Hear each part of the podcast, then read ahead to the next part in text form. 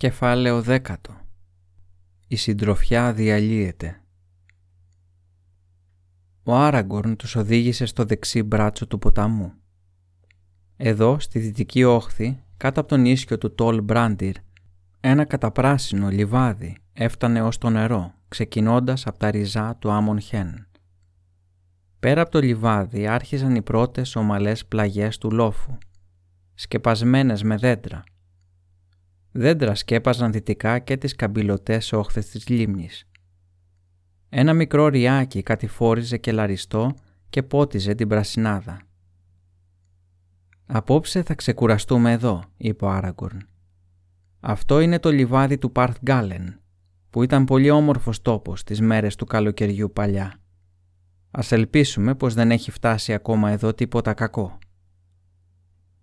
Τράβηξαν τις βάρκες στην καταπράσινη όχθη και κατασκήνωσαν πλάι τους. Έβαλαν φρουρό, αλλά δεν άκουσαν ούτε είδαν τους εχθρούς τους. Και αν τον Γκόλουμ είχε καταφέρει να τους ακολουθήσει, ούτε φαινόταν ούτε ακουγόταν. Κι όμως, όσο η νύχτα προχωρούσε, ο Άραγκορν όλο και γινόταν πιο ανήσυχος, στριφογύριζε μες στον ύπνο του και ξυπνούσε. Λίγο μετά τα μεσάνυχτα σηκώθηκε και πλησίασε το Φρόντο που ήταν η σειρά του να φυλάξει. «Γιατί ξύπνησες?» ρώτησε ο Φρόντο. «Είναι εχθροί κοντά?» «Για να δούμε τι θα δείξει το κεντρί», απάντησε ο Άραγκορν.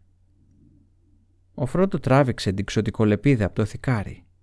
Με απελπισία είδε πως οι άκρες γυάλιζαν αμυδρά στο σκοτάδι. «Ορκ, όχι πολύ κοντά, όχι όμως και πολύ μακριά μου φαίνεται». «Το φοβόμουν», είπε ο Άραγκορν. «Αλλά μπορεί και να μην βρίσκονται σε αυτή την πλευρά του ποταμού. Το φως του κεντριού είναι αδύναμο και ίσως να μην δείχνει παρά μόνο κατασκόπους της Μόρντορ που βρίσκονται στις πλαγιές του Άμον Λω.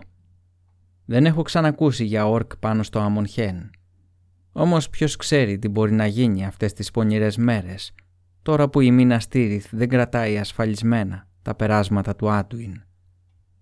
Αύριο θα πρέπει να πηγαίνουμε προσεκτικά». Η μέρα ξημέρωσε σαν φωτιά και καπνός. Χαμηλά στην Ανατολή είχε μαύρες κολόνες, σύννεφα, σαν καπνούς από μεγάλη φωτιά. Ο ήλιος που έβγαινε τα φώτιζε από κάτω, με θολές κόκκινες φλόγες. Γρήγορα όμως ανέβηκε ψηλότερα στον καθαρό ουρανό. Η κορφή του Τολ Μπράντιρ ήταν χρυσωμένη. Ο Φρόντο κοίταξε ανατολικά κατά το ψηλό νησί.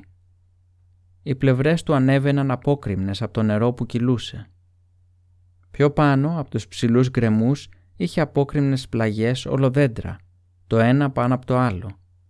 Και πάνω θέτους ξανά ήταν γκρίζοι απρόσιτοι βράχοι που είχαν για κορώνα τους μία θεόρατη μυτερή πέτρα. Πολλά πουλιά πετούσαν εκεί, κάνοντας κύκλους γύρω της, αλλά κανένα άλλο σημάδι ζωής δεν φαινόταν. Σαν έφαγαν, ο Άραγκορν μάζεψε τη συντροφιά. Έφτασε επιτέλους η μέρα. Η μέρα της επιλογής που για πολύ την αναβάλαμε.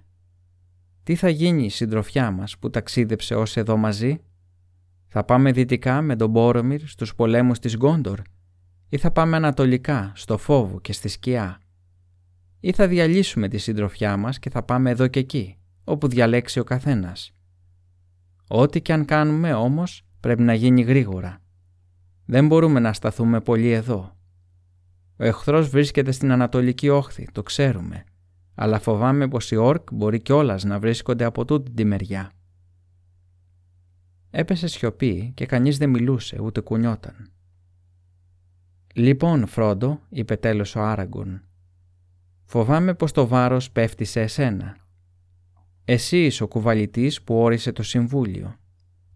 Μόνο εσύ μπορείς να διαλέξεις το δρόμο σου. Σε αυτό δεν μπορώ να σε συμβουλέψω. Δεν είμαι Γκάνταλφ και αν έχω προσπαθήσει να υπομισθώ το ρόλο του, δεν ξέρω τι σχέδιο ή ελπίδα είχε για αυτή την ώρα, αν βέβαια είχε.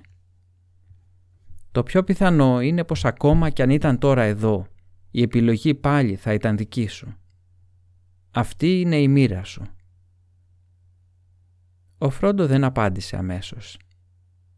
Ύστερα είπε αργά: Ξέρω πως πρέπει να βιαστούμε, αλλά δεν μπορώ να διαλέξω.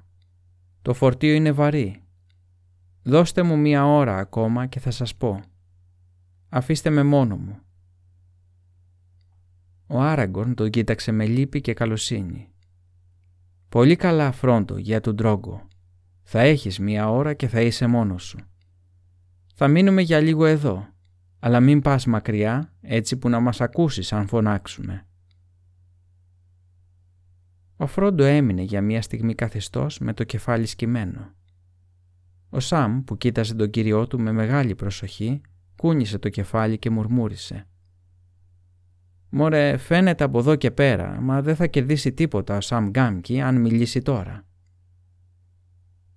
Σε λίγο ο Φρόντο σηκώθηκε και απομακρύνθηκε. Ο Σαμ πρόσεξε πως ενώ οι άλλοι απέφυγαν να τον κοιτάξουν, τα μάτια του Μπόρομιρ ακολούθησαν τον Φρόντο προσεκτικά μέχρι που χάθηκε στα δέντρα, στους πρόποδες του Άμον Χέν. Στην αρχή ο Φρόντο πλανιόταν άσκοπα στο δάσος, αλλά είδε πως τα πόδια του τον ανέβαζαν στην πλαγιά του λόφου. Συνάντησε ένα μονοπάτι, τα απομεινάρια κάποιου παλιού δρόμου.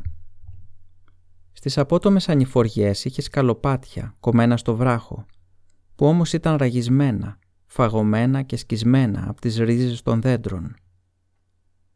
Για αρκετή ώρα ανέβαινε δίχως να νοιάζεται που πηγαίνει, ώσπου έφτασε σε μία καταπράσινη απλωσιά.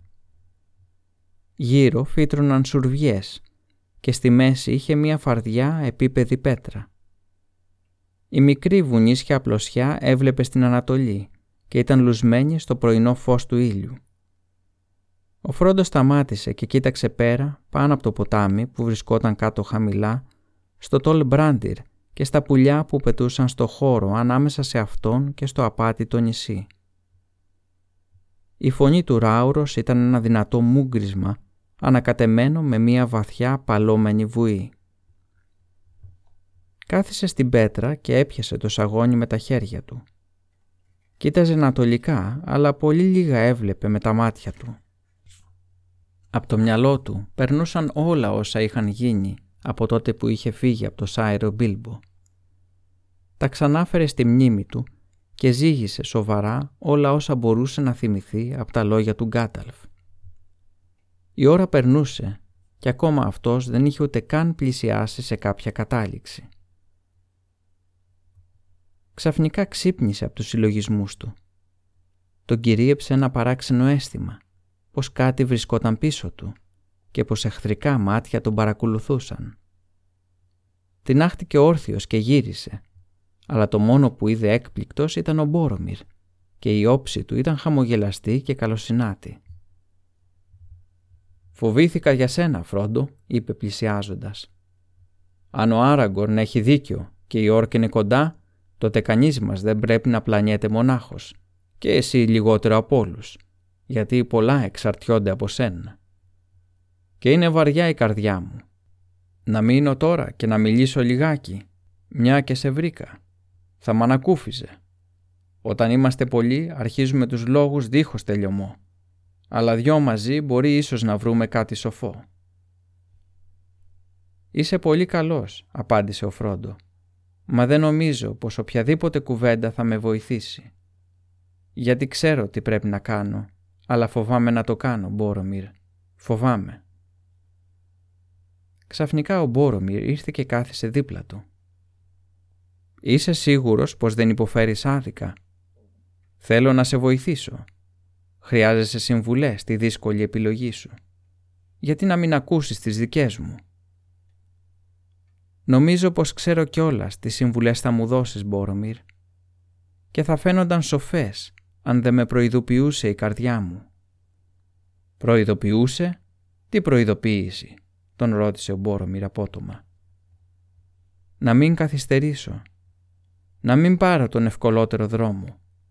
Να μην αρνηθώ το φορτίο που σηκώνω. Να μην... να, αν πρέπει να το πω, να μην εμπιστεύομαι τη δύναμη και την αλήθεια των μεγάλων ανθρώπων». «Όμως αυτή η δύναμη σε έχει για καιρό προστατέψει στη μακρινή σου χώρα, και ας μην το ξέρεις». «Δεν αμφιβάλλω για την ανδρεία του λαού σου. Ο κόσμος όμως αλλάζει. Τα τείχη της Μίνας Τίριθ μπορεί να είναι ισχυρά, αλλά όχι όσο πρέπει. Αν πέσουν, τότε τι γίνεται? Θα πέσουμε αντριωμένα στη μάχη, αλλά υπάρχει ελπίδα πως μπορεί και να μην πέσουν. «Καμία, όσο υπάρχει το δαχτυλίδι», είπε ο Φρόντο. «Α, το δαχτυλίδι», είπε ο Μπόρομιρ και τα μάτια του άστραψαν. «Το δαχτυλίδι. Δεν είναι παράξενη μοίρα να υποφέρουμε τόσους φόβους και αμφιβολίες για ένα τόσο μικρό πραγματάκι. Τόσο μικρό πραγματάκι. Κι εγώ το είδα μόνο για μία στιγμή στο σπίτι του Έλροντ. Θα μπορούσα να το έβλεπα ξανά». Ο Φρόντος σήκωσε το κεφάλι. Η καρδιά του πάγωσε ξαφνικά. Έπιασε μία παράξενη λάμψη στα μάτια του Μπόρομιρ. Το πρόσωπό του όμως εξακολουθούσε να είναι καλοσυνάτο και φιλικό. «Καλύτερα κρυμμένο. Όπως θέλεις. Αλλά δεν επιτρέπεται ούτε καν να μιλάω για αυτό. Γιατί εσύ φαίνεται να σκέφτεσαι μονάχα τη δύναμή του, αν πέσεις στα χέρια του εχθρού, για τις κακές του χρήσεις και όχι για τις καλές. Λες πως ο κόσμος αλλάζει. Η Μίνας Τίριθ θα πέσει, αν το δαχτυλίδι μείνει. Αλλά γιατί? Βέβαια έτσι είναι αν το δαχτυλίδι το είχε ο εχθρός. Αλλά γιατί αν το είχαμε εμείς? Μα δεν ήσουν στο συμβούλιο», απάντησε ο Φρόντο. «Γιατί δεν μπορούμε να το χρησιμοποιήσουμε και ό,τι γίνεται με αυτό μετατρέπεται σε κακό». Ο Μπόρομιρ σηκώθηκε και άρχισε να βηματίζει ανυπόμονα. «Λοιπόν συνεχίζεις», φώναξε. «Ο Γκάνταλφ, ο Έλροντ, όλοι τους αυτός έμαθαν να λες. Για τον εαυτό τους μπορεί και να έχουν δίκιο. Αυτά τα ξωτικά, τα μισοξωτικά και οι μάγοι μπορεί και να πάθουν κακό ίσως. Αλλά εγώ πολλές φορές αμφιβάλλω αν είναι σοφοί και όχι δειλοί. Αλλά ο καθένας μιλάει για λογαριασμό του. Σωστοί άνθρωποι δεν θα διαφθείρονταν. Εμείς που ζούμε στη Μίνας Τίριθ μείναμε δυνατοί μέσα από πολλά χρόνια δοκιμασιών. Δεν θέλουμε τη δύναμη των μάγων αρχόντων, μόνο τη δύναμη να υπερασπιστούμε τον εαυτό μας. Δύναμη για ένα δίκαιο σκοπό. Και να, στην ώρα της ανάγκης μας, η τύχη φέρνει στο φως το δαχτυλίδι της δύναμης. Εγώ λέω πως είναι δώρο. Δώρο στους εχθρούς της Μόρντορ. Είναι τρέλα να μην χρησιμοποιήσουμε τη δύναμη του εχθρού εναντίον του. Οι άφοβοι, οι άτεκτοι, αυτοί μόνο θα πετύχουν τη νίκη. Τι δεν θα έκανε αυτή την ώρα ένας πολεμιστής, ένας μεγάλος αρχηγός? Τι δεν θα έκανε ο Άραγκορν? Ή, αν αρνηθεί, γιατί όχι ο Μπόρομιρ? Το δαχτυλίδι θα μου έδινε εξουσία. Πώς θα διώχνα τα στίφη της Μόρντορ και όλοι οι άντρες θα έτρεχαν πίσω από τη σημαία μου». Ο Μπόρομιρ βημάτιζε πάνω κάτω, μιλώντας όλο και πιο δυνατά. Φαινόταν να έχει σχεδόν ξεχάσει το Φρόντο όσο μιλούσε για τύχη και όπλα και στρατούς.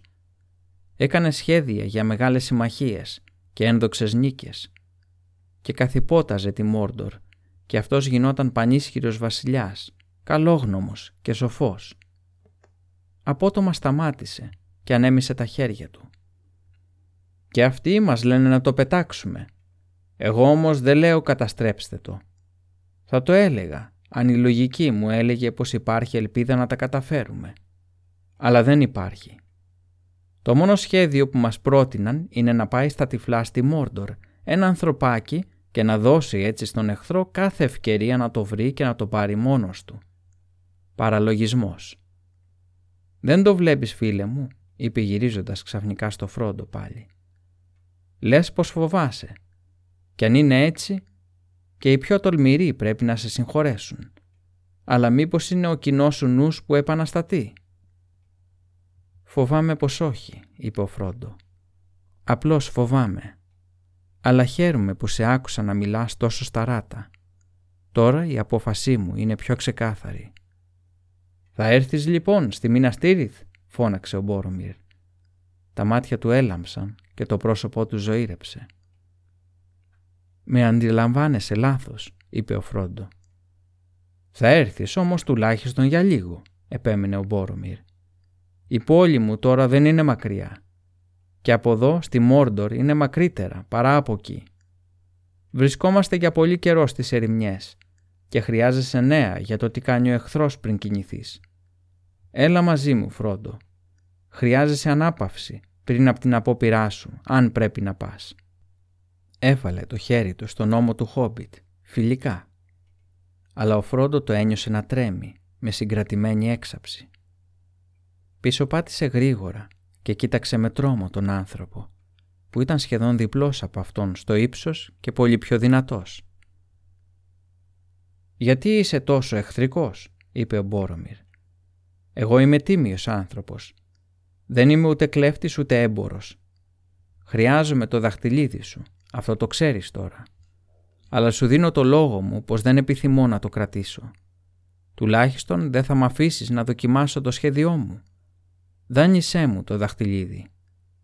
«Όχι», φώναξε ο Φρόντο. «Το συμβούλιο το εμπιστεύτηκε σε μένα». «Από δική μας ανοησία θα μας νικήσει ο εχθρός», φώναξε ο Μπόρομιρ. «Να γιατί θυμώνω. Ανόητε, πεισματάρι. Πού πας τρέχοντας με τη θέλησή σου στο θάνατο και καταστρέφεις το σκοπό μας.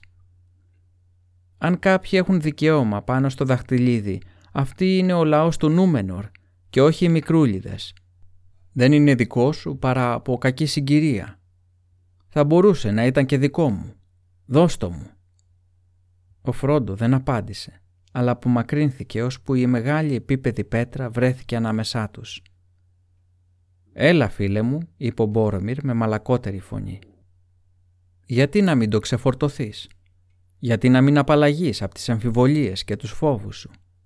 Μπορείς να ρίξεις την ευθύνη σε μένα αν θέλεις. Μπορείς να πεις πως ήμουν πιο δυνατός και στο πήρα με τη βία. Γιατί είμαι πιο δυνατός από σένα, μικρούλι», φώναξε και ξαφνικά πήδηξε πάνω από την πέτρα και όρμησε στο Φρόντο. Το όμορφο και καλοσυνάτο του πρόσωπο ήταν απέσια αλλοιωμένο. Φωτιά μένονταν στα μάτια του. Ο Φρόντο τραβήχτηκε στο πλάι και ξανάφερε την πέτρα ανάμεσά τους. Μόνο ένα πράγμα μπορούσε να κάνει. Τρέμοντας, τράβηξε έξω το δαχτυλίδι από την αλυσίδα του και γρήγορα το πέρασε στο δάχτυλό του, τη στιγμή ακριβώς που ο Μπόρομιρ πηδούσε ξανά κατά πάνω του. Ο άνθρωπος ξαφνιάστηκε, γούρλωσε τα μάτια για μια στιγμή απορριμμένος και ύστερα άρχισε να τρέχει ξέφρενα γύρω-γύρω, ψάχνοντας απελπισμένα εδώ και εκεί, ανάμεσα στις πέτρες και στα δέντρα. «Άθλιε απατεώνα», φώναξε. «Μη σε πιάσω στα χέρια μου, τώρα βλέπω το σκοπό σου. Θα πας το δαχτυλίδι στο Σάουρον και θα μας πουλήσεις όλους. Περίμενες μόνο την ευκαιρία για να μας αφήσεις ήξυλους. Κατάρα και θάνατο σε όλους τους μικρούλιδες». Τότε σκόνταψε το πόδι του σε μία πέτρα και έπεσε φαρδής πλατής μπρούμητα. Για λίγο έμεινε ακίνητος, λες και η κατάρα του είχε πέσει πάνω του. Ύστερα απότομα έβαλε τα κλάματα. Σήκωσε το χέρι του πάνω από τα μάτια του, διώχνοντας τα δάκρυα. «Τι είπα?» φώναξε. «Τι έκανα? Φρόντο! Έλα πίσω! Μου ήρθε τρέλα, αλλά τώρα μου πέρασε. Έλα πίσω!» Δεν ακούστηκε απάντηση. Ο Φρόντο δεν άκουσε ούτε τις φωνές του. Ήταν κιόλας μακριά. Ανέβαινε τυφλά το μονοπάτι για τη λοφοκορφή. Τρόμος και λύπη τον τάραζαν, καθώς ξανάβλεπε στη σκέψη του το τρελό, άγριο πρόσωπο του Μπόρομιρ και τα πύρινα μάτια του. Γρήγορα έφτασε μονάχος στην κορφή του Άμον Χέν και σταμάτησε με την ανάσα κομμένη. Είδε σαν μέσα από ομίχλη ένα φαρδί επίπεδο κύκλο, στρωμένο με τεράστιες πλάκες και περιτριγυρισμένο με μισογκρεμισμένες πολεμίστρες.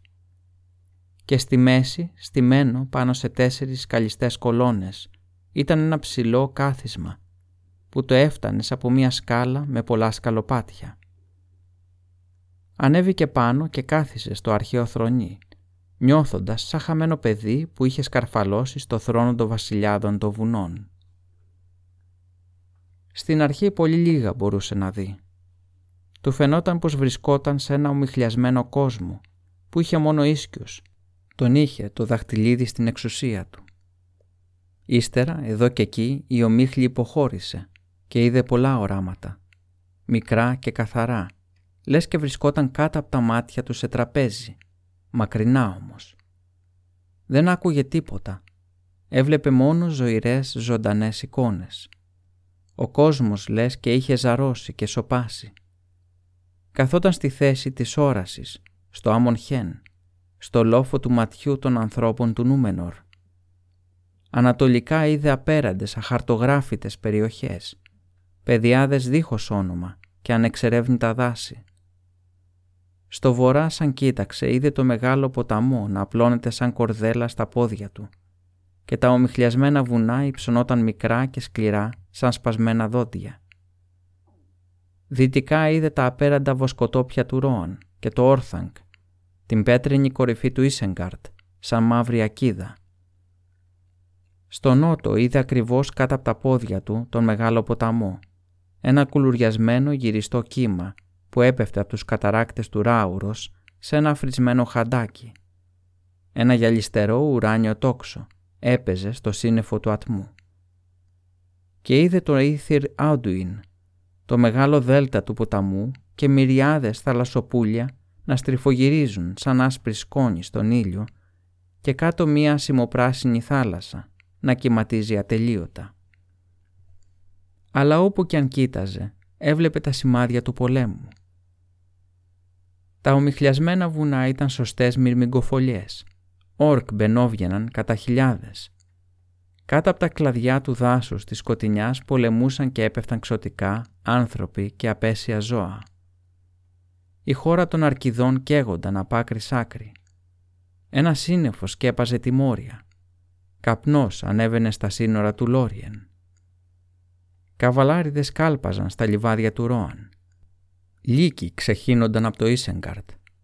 Από τα λιμάνια του Χάραντ ξεκινούσαν πολεμικά πλοία και στην Ανατολή άνθρωποι κυκλοφορούσαν, πεζικό και τοξότες, πάνω σε άλογα και άρματα, οπλαρχηγών και αμάξια φορτωμένα ως πάνω.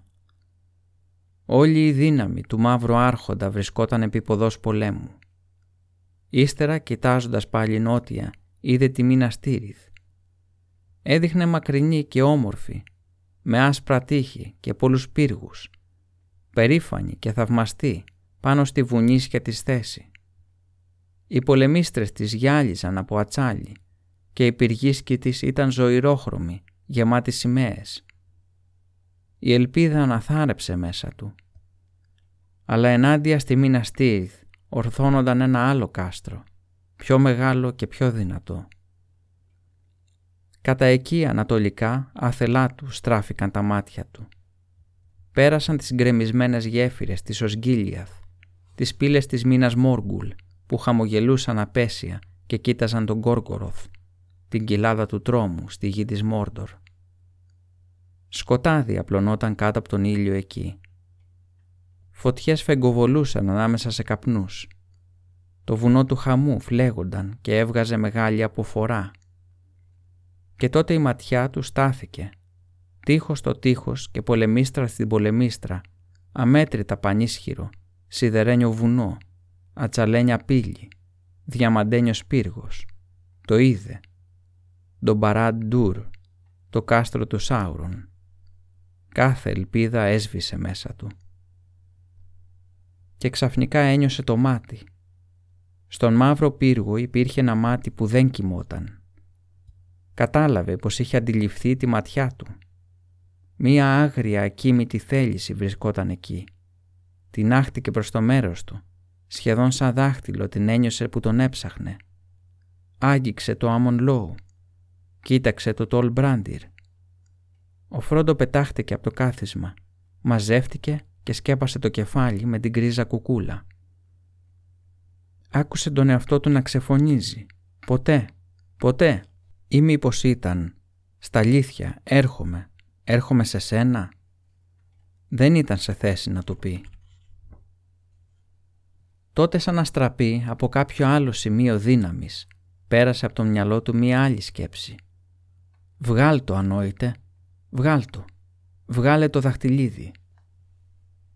Οι δύο δυνάμεις πάλευαν μέσα του. Για μία στιγμή τέλεια ισορροπημένος ανάμεσα στις διαπεραστικές του εσεχμές σφάδαζε, βασανιζόταν. Ξαφνικά όμως ένιωσε τον εαυτό του ξανά. Τον Φρόντο, ούτε τη φωνή ούτε το μάτι. Ελεύθερο να διαλέξει. Και με ένα δευτερόλεπτο μόνο στη διάθεσή του να αποφασίσει. Έβγαλε το δαχτυλίδι από το δάχτυλο. Ήταν γονατισμένος στο καθάριο φως του ήλιου, μπροστά από την ψηλή θέση. Μία μαύρη σκιά φάνηκε να περνάει σαν χέρι από πάνω του. Παράβλεψε το Άμον Χέν, έψαξε δυτικά και ξεθόριασε. Ύστερα όλος ο ουρανός φάνηκε πεντακάθαρος και γαλάζιος και πουλιά και λαιδούσαν σε όλα τα δέντρα. Ο Φρόντος σηκώθηκε όρθιος. Ένιωθε πολύ κουρασμένος, αλλά η θέλησή του ήταν σταθερή και η καρδιά του ξαλαφρωμένη. Μίλησε δυνατά στον εαυτό του. «Τώρα θα κάνω ό,τι πρέπει. Τουλάχιστον ένα είναι φανερό. Το κακό του δαχτυλιδιού έχει αρχίσει να δουλεύει και στη συντροφιά ακόμα και το δαχτυλίδι πρέπει να τους αφήσει πριν κάνει περισσότερο κακό. Θα πάω μονάχος. Μερικούς δεν τους εμπιστεύομαι και εκείνους που μπορώ να εμπιστευτώ τους αγαπώ πάρα πολύ. Καημένε μου Σαμ, Μέρι και Πίπιν. Και ο Γοργοπόδαρος επίσης. Η καρδιά του ποθεί τη Μίνας Τίριθ και εκεί θα το χρειαστούν τώρα που ο Μπόρομιρ έπεσε στο κακό. Θα πάω μονάχος, τώρα αμέσως». Κατηφόρησε γρήγορα το μονοπάτι και έφτασε στην απλωσιά όπου τον είχε βρει ο Μπόρομιρ. Σταμάτησε και αφουγκράστηκε. Του φάνηκε πως άκουσε φωνές στο δάσος, κοντά και κάτω στην παραλία. «Θα με γυρεύουν», είπε. «Πόσο άραγε να έλειψα? Πολλές ώρες φαντάζομαι». Δίστασε.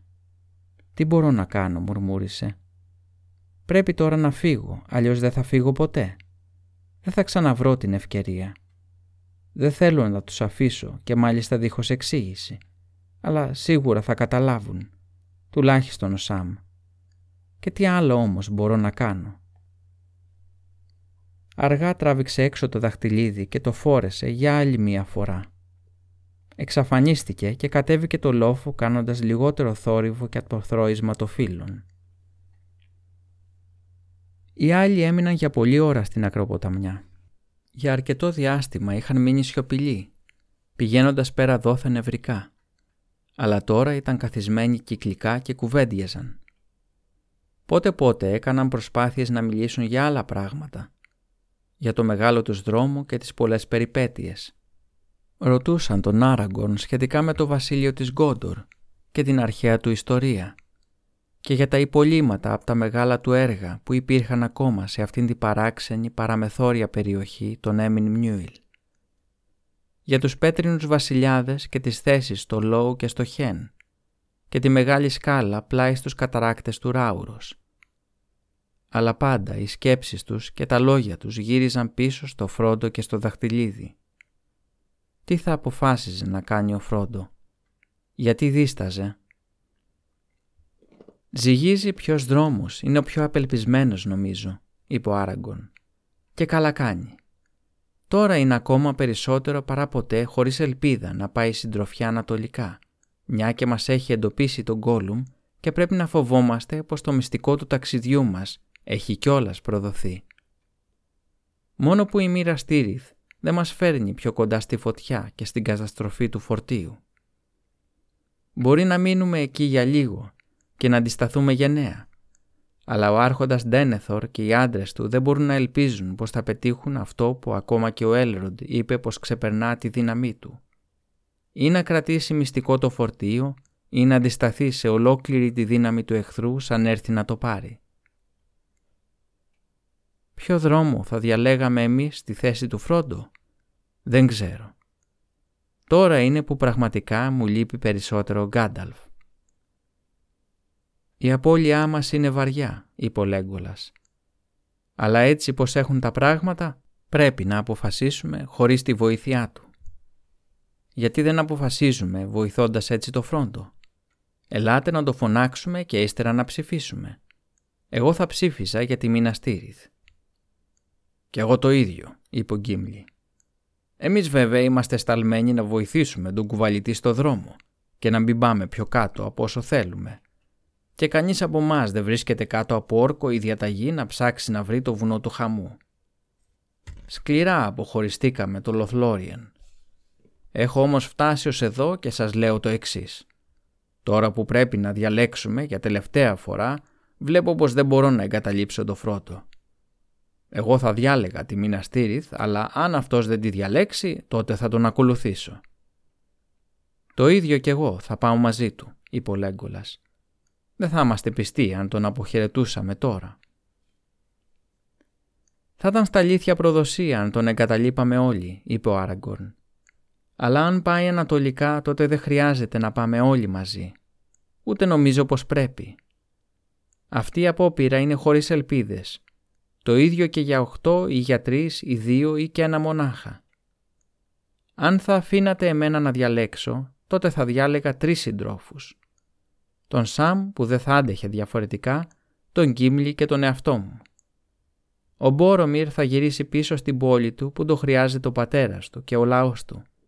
Και μαζί του πρέπει να πάνε και άλλοι, ή τουλάχιστον ο Μέριαντοκ και ο Πέρεγκριν, αν ο Λέγκολας δεν θέλει να μας αφήσει. «Δεν συμφωνώ καθόλου», φώναξε ο Μέρι. «Δεν μπορούμε να εγκαταλείψουμε το Φρόντο. Ο Πίπιν και εγώ πάντοτε σκοπεύαμε να πάμε όπου κι αν πάει και δεν αλλάξαμε γνώμη. Αλλά δεν είχαμε καταλάβει αυτό τι σημαίνε. Φαίνονταν διαφορετικό μακριά στο Σάιρ ή και στο σχιστό λαγκάδι. Θα ήταν παράλογο και σκληρό να αφήσουμε το Φρόντο να πάει στη Μόρντορ. Γιατί δεν μπορούμε να το σταματήσουμε?» «Πρέπει να το σταματήσουμε», είπε ο Πίπιν. «Και είμαι σίγουρος πως αυτό το στεναχωρεί. Ξέρει πως δεν θα συμφωνούσαμε να τον αφήσουμε να πάει ανατολικά.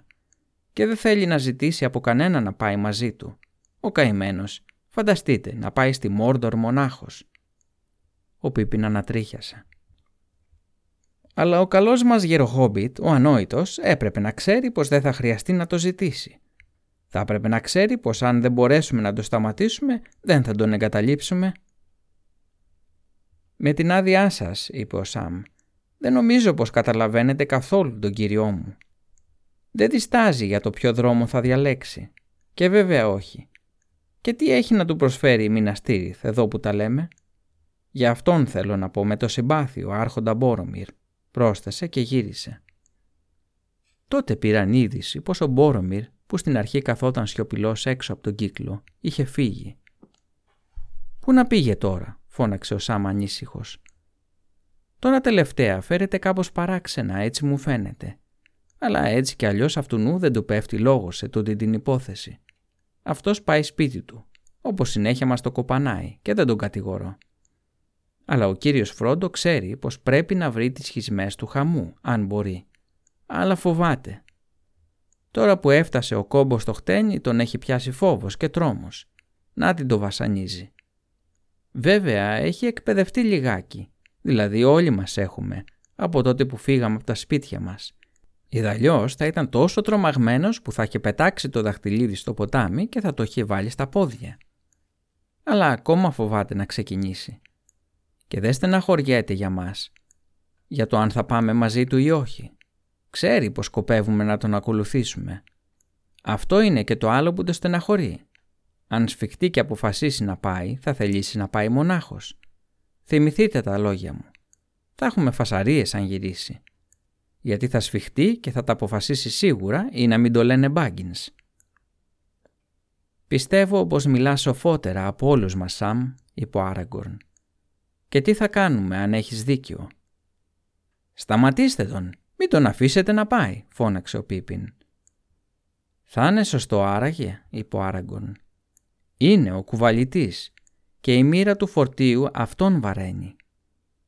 Δεν νομίζω πως ο ρόλος μας είναι να τον σμπρώξουμε στον έναν ή στον άλλον δρόμο. Ούτε νομίζω πως θα το πετυχαίναμε αν προσπαθούσαμε. Εργάζονται και άλλες δυνάμεις πιο δυνατές. Λοιπόν, εγώ θέλω ο Φρόντο να σφιχτεί και να γυρίσει πίσω να ξεμπερδεύουμε», είπε ο Πίπιν. «Η αναμονή είναι φοβερή. Σίγουρα δεν πέρασε η ώρα». «Ναι», είπε ο Άραγκορν. «Έχει περάσει και με το παραπάνω. Το πρωινό φεύγει. Πρέπει να το φωνάξουμε». Εκείνη τη στιγμή ξαναφάνηκε ο Μπόρομιρ. Βγήκε από τα δέντρα και πήγε προς το μέρος τους, δίχως να μιλήσει. Το πρόσωπό του ήταν σκυθροπό και λυπημένο. Έκοψε το βήμα του, λες και μετρούσε τους παρόντες. Έπειτα κάθισε κάτω παράμερα, με τα μάτια καρφωμένα στη γη. «Πού ήσουν, Μπόρομιρ?» ρώτησε ο Άραγκορν. «Είδες καθόλου τον Φρόντο?» Ο Μπόρομιρ δίστασε για μια στιγμή. «Ναι και όχι», απάντησε αργά. «Ναι, το βρήκα κάπου στο λόφο και του μίλησα. Τον πίεσα να έρθει στη Μίνας Τίριθ και να μην πάει ανατολικά. Θύμωσα και αυτός έφυγε. Εξαφανίστηκε. Ποτέ μου δεν έχω ξαναδεί κάτι τέτοιο, αν και το έχω ακουστά σε ιστορίες. Θα πρέπει να φόρεσε το δαχτυλίδι. Δεν μπόρεσα να τον ξαναβρω. Νόμιζα πως θα γύριζε εδώ». «Αυτό έχεις μόνο να μας πεις», είπε ο Άραγκορν, κοιτάζοντας σκληρά και καθόλου καλοσυνάτα τον Μπόρομιρ. «Ναι», απάντησε. «Δεν θα πω τίποτα περισσότερο τώρα». «Αυτό δεν μ' αρέσει», φώναξε ο Σαμ, πηδώντας όρθιος. «Δεν ξέρω τι μαγειρεύει τούτος εδώ άνθρωπος. Γιατί να το φορέσει ο κύριος Φρόντο, ούτε που θα έπρεπε να το κάνει. Αν όμως το έκανε, ποιος ξέρει τι έγινε». «Μα δεν θα εξακολουθούσε να το φοράει», είπε ο Μέρι, μόλις ξέφευγε από τον αντιπαθητικό επισκέπτη, όπως έκανε και ο Μπίλμπο. «Αλλά πού πήγε, πού είναι?» φώναξε ο Σαμ. «Πρέπει να προσπαθήσουμε να το βρούμε αμέσως. Ελάτε». «Για μία στιγμή», φώναξε ο Άραγκορν. «Πρέπει να χωριστούμε σε ζευγάρια και να κανονίσουμε σταθείτε, περιμένετε». Άδικα όμως. Ούτε που τον άκουσαν. Ο Σάμ είχε ορμήσει πρώτος. Ο Μέρι και ο Πίπιν είχαν ακολουθήσει και εξαφανίζονταν κιόλας δυτικά μες στα δέντρα της όχθης, φωνάζοντας «Φρόντο» με τις καθαρές ψηλές χομπιτοφωνές τους. Ο Λέγκολας και ο Γκίμλι έτρεχαν. Ένας ξαφνικός πανικός, μια τρέλα είχε πιάσει ξαφνικά τη συντροφιά. «Θα χωριστούμε και θα χαθούμε όλοι», αναστέναξε ο Άραγκορν. «Μπόρομιρ, δεν ξέρω τι ρόλο έπαιξε σε όλη τούτη την ανακατοσούρα, αλλά βοήθησε τώρα. Πήγαινε πίσω από τους δύο μικρούς χόμπιτ και τουλάχιστον προστάτεψέ τους, ακόμα και αν δεν μπορέσεις να βρεις το Φρόντο. Γύρισε εδώ αν το βρεις ή αν βρεις ίχνη του. Θα επιστρέψω γρήγορα». Ο Άραγκορν όρμησε μπροστά κυνηγώντας το Σαμ. Μόλις έφτασε στη μικρή απλωσιά με τις σουρβιές, τον πρόλαβε να τρέχει στην ανηφοριά αγκομαχώντας και φωνάζοντας δυνατά. «Φρόντο, έλα μαζί μου, Σαμ. Κανείς μας δεν πρέπει να γυρίζει μονάχος. Μας περικυκλώνουν κίνδυνοι, το νιώθω. Θα πάω στην κορυφή, στη θέση του Άμον Χέν, να δω τι φαίνεται. Και δες, όπως το μάντεψε η καρδιά μου, ο Φρόντο πήγε από εδώ. Ακολούθησέ με και τα μάτια σου 400. Πήρε το μονοπάτι τρέχοντας. Ο Σαμ έκανε ό,τι μπορούσε, αλλά δεν τα κατάφερνε να φτάσει τον Γοργοπόδαρο, τον περιφερόμενο φύλακα, και γρήγορα έμεινε πίσω. Δεν είχε προχωρήσει πολύ και έχασε τον Άραγκορν από τα μάτια του. Σταμάτησε ξεφυσώντας. Ξαφνικά χτύπησε το χέρι στο κεφάλι. Σαμ γκάμκι», είπε δυνατά. «Τα πόδια σου παρά είναι κοντά, γι' αυτό βάλε το κεφάλι σου να δουλέψει. Για να δω τώρα. Ο Μπόρομιρ δεν λέει ψέματα, δεν είναι στο χαρακτήρα του, αλλά δεν μας τα πε όλα». Κάτι τρόμαξε τον κύριο Φρόντο πολύ άσχημα. Τον έκανε να σφιχτεί και να αποφασίσει απότομα. Αποφάσισε επιτέλους να φύγει. Προς τα πού? Πέρα στην Ανατολή. Χωρίς το Σαμ. Ναι, χωρίς ούτε και το Σαμ. Μα είναι σκληρό, σκληρό και απάνθρωπο. Ο Σαμ πέρασε το χέρι πάνω από τα μάτια του, σκουπίζοντας τα δάκρυα. «Έλα γκάμκι, σκέψω αν μπορείς. Δεν μπορεί ούτε να πετάξει πάνω από ποτάμι, ούτε να πηδήξει καταράκτες. Δεν έχει ούτε αποσκευές. Άρα πρέπει να πάει πίσω στις βάρκες. Πίσω στις βάρκες, Σαμ, τρέχας σαν αστραπή». Ο Σαμ γύρισε και έτρεξε στον κατήφορο. Έπεσε και χτύπησε τα γόνατα. Σηκώθηκε και συνέχισε να τρέχει. Έφτασε στην άκρη του λιβαδιού του Πάρθ Γκάλεν, στην όχθη, όπου ήταν οι βάρκες τραβηγμένες έξω από το νερό. Κανείς δεν ήταν εκεί. Του φάνηκε πως άκουσε φωνές στο δάσος πίσω, αλλά δεν έδωσε την παραμικρή σημασία. Στάθηκε για μια στιγμή πετρωμένος, χάσκοντας. Μια βάρκα γλιστρούσε στην όχθη από μόνη της. Με μία φωνή ο Σαμ άρχισε να τρέχει στο χορτάρι. Η βάρκα γλίστρισε στο νερό. «Έρχομαι, κύριε Φρόντο, έρχομαι», φώναξε ο Σαμ και πήδηξε από την όχθη, προσπαθώντας να αρπάξει τη βάρκα που έφευγε. Δεν τα κατάφερε όμως. Του ξέφυγε για μία γιάρδα. Με μία φωνή και ένα πλάτς έπεσε με το κεφάλι στα βαθιά και ορμητικά νερά. Γουργουρίζοντας βούλιαξε και ο ποταμός σκέπασε το σγουρό του κεφάλι. Ένα επιφώνημα απελπισίας ακούστηκε από την άδεια βάρκα. Το κουπί δούλεψε και η βάρκα γύρισε. Ο Φρόντο μόλις που πρόλαβε και άρπαξε το Σάμ από τα μαλλιά, καθώς βγήκε πάνω, πλατσουρίζοντας και γουργουρίζοντας. Τα καστανά στρόγγυλά του μάτια ήταν γεμάτα φόβο. «Έλα πάνω, Σάμ, νεαρέ μου», είπε ο Φρόντο. «Πιάσε το χέρι μου». «Σώσε με, κύριε Φρόντο», φώναξε πνιχτά ο Σάμ. «Πνίγομαι, δεν βλέπω το χέρι σου». «Εδώ είναι, μη με σφίγγεις έτσι, βρε παιδάκι μου, δεν σ' αφήνω. Κούνα τα πόδια σου και μη σπαρταράς, γιατί θα αναποδογυρίσεις τη βάρκα. Έλα τώρα, πιάσω από το πλάι και άσε με να δουλέψω το κουπί». Με μερικές κουπιές ο Φρόντο έφερε τη βάρκα ξανά στην όχθη και ο Σαμ μπόρεσε όπως να βγει έξω μουσκεμά ως το κόκαλο. Ο Φρόντο έβγαλε το δαχτυλίδι και βγήκε πάλι στη στεριά. «Μωρέ, από όλους τους μπελάδες εσύ είσαι ο χειρότερος, Σαμ». «Ω, κύριε Φρόντο, ήταν σκληρό», είπε ο Σαμ τρέμοντας. «Πολύ σκληρό να προσπαθήσεις να φύγεις χωρίς εμένα. Αν δεν είχα μαντέψει σωστά, πού θα ήσουν τώρα?» «Ασφαλής το δρόμο μου». «Ασφαλής», είπε ο Σαμ. «Κατά μόναχος και χωρίς εμένα να σε βοηθάω. Εγώ δεν θα το άντεχα, θα πέθαινα». «Μπορεί και να πεθάνεις αν έρθεις μαζί μου, Σαμ», είπε ο Φρόντο. «Και αυτό δεν θα το άντεχα εγώ».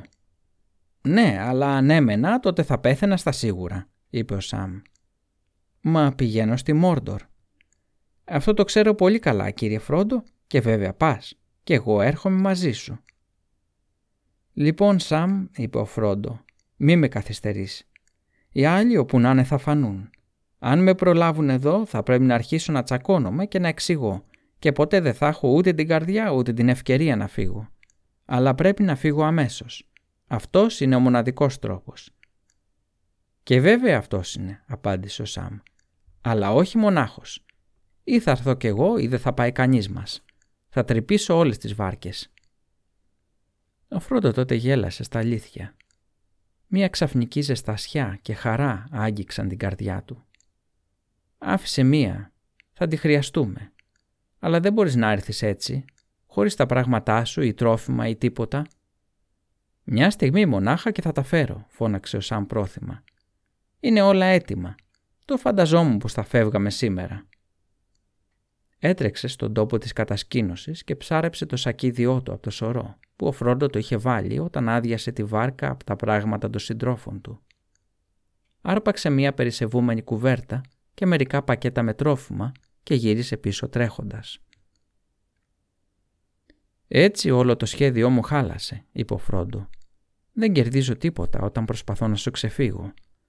Αλλά είμαι χαρούμενος, Σαμ. Δεν μπορώ να σου πω πόσο χαρούμενος. Έλα, είναι φανερό πως η μοίρα μας είναι να πάμε μαζί. Θα πάμε και μακάρι άλλοι να βρουν ασφαλή δρόμο. Ο γοργοπόδαρος θα τους φροντίσει. Δεν φαντάζομαι πως θα τους ξαναδούμε». «Κι όμως μπορεί, κύριε Φρόντο, κι όμως μπορεί», είπε ο Σαμ. Έτσι ο Φρόντο και ο Σαμ ξεκίνησαν για την τελευταία φάση της αποστολής μαζί. Ο Φρόντο δούλευε τα κουπιά και ο ποταμός τους πήρε γρήγορα μακριά, καθώς κατέβαινε τη δυτική πλευρά και προσπερνούσε τους συνοφριωμένους γκρεμούς του Τολ Μπράντιρ. Το βουητό του μεγάλου καταράκτη πλησίαζε. Ακόμα και με όση βοήθεια μπορούσε να προσφέρει ο Σαμ, ήταν πολύ δύσκολη δουλειά να διασχίσουν το ρεύμα στην νότια άκρη του νησιού και να οδηγήσουν τη βάρκα ανατολικά στην απέναντι όχθη. Τέλος έφτασαν σε στεριά πάλι, στις νότιες πλευρές του Άμον Λω. Εκεί βρήκαν μια κατάλληλη μεριά και τράβηξαν έξω τη βάρκα, ψηλά έξω από το νερό, και την έκρυψαν όσο πιο καλά μπορούσαν πίσω από ένα βράχο. Έπειτα φορτώθηκαν τα πράγματα και ξεκίνησαν, γυρεύοντας ένα μονοπάτι που θα τους περνούσε πάνω από τους γκρίζους λόφους των Έμιν Μιούιλ και θα τους κατέβαζε στη γη της σκιάς. Τέλος του βιβλίου «Η συντροφιά του δαχτυλιδιού».